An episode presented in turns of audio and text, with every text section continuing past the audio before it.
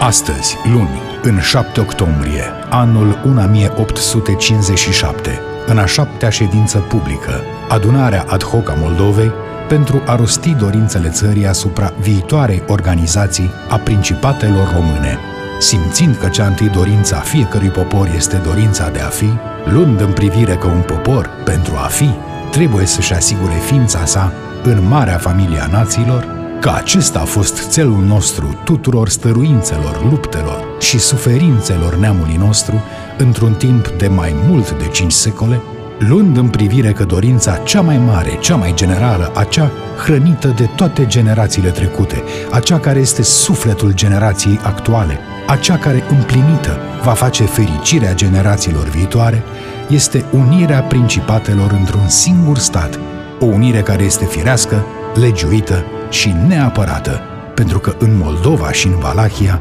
suntem același popor, omogen, identic ca niciun altul, pentru că avem același început, aceleași nume, aceeași limbă, aceeași religie, aceeași istorie, aceeași civilizație, aceleași instituții, aceleași legi și obiceiuri, aceleași temeri și aceleași speranțe, aceleași trebuințe de îndestulat, aceleași hotare de păzit, aceleași dureri în trecut, același viitor de asigurat. Și, în sfârșit,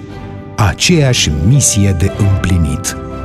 Luând în privire că această unire o dorim, nu pentru ca să lovim drepturile și să amenințăm pacea altora, ci numai pentru ca să asigurăm drepturile și pacea noastră, și că din potriva această unire la care au contribuit toate generațiile trecute, lucrând de a ne da aceleași instituții și legi, împlinește o vie dorință a nației noastre –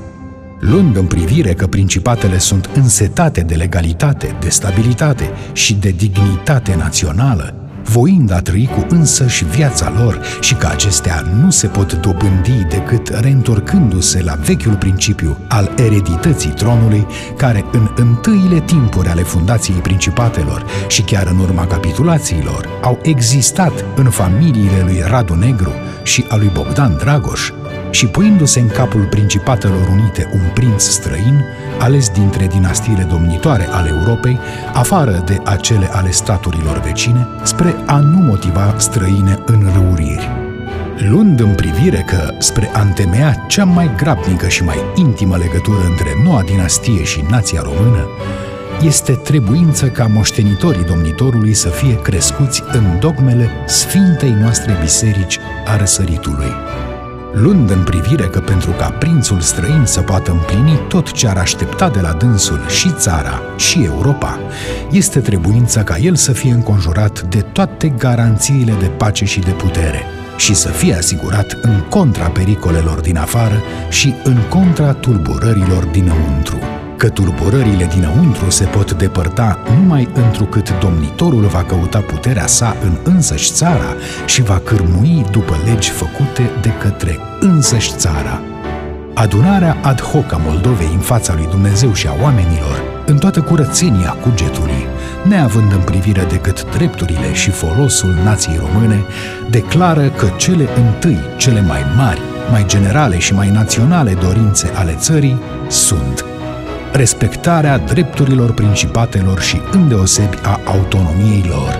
unirea principatelor într-un singur stat sub numele de România,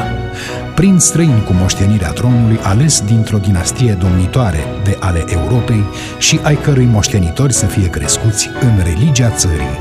neutralitatea pământului principatelor,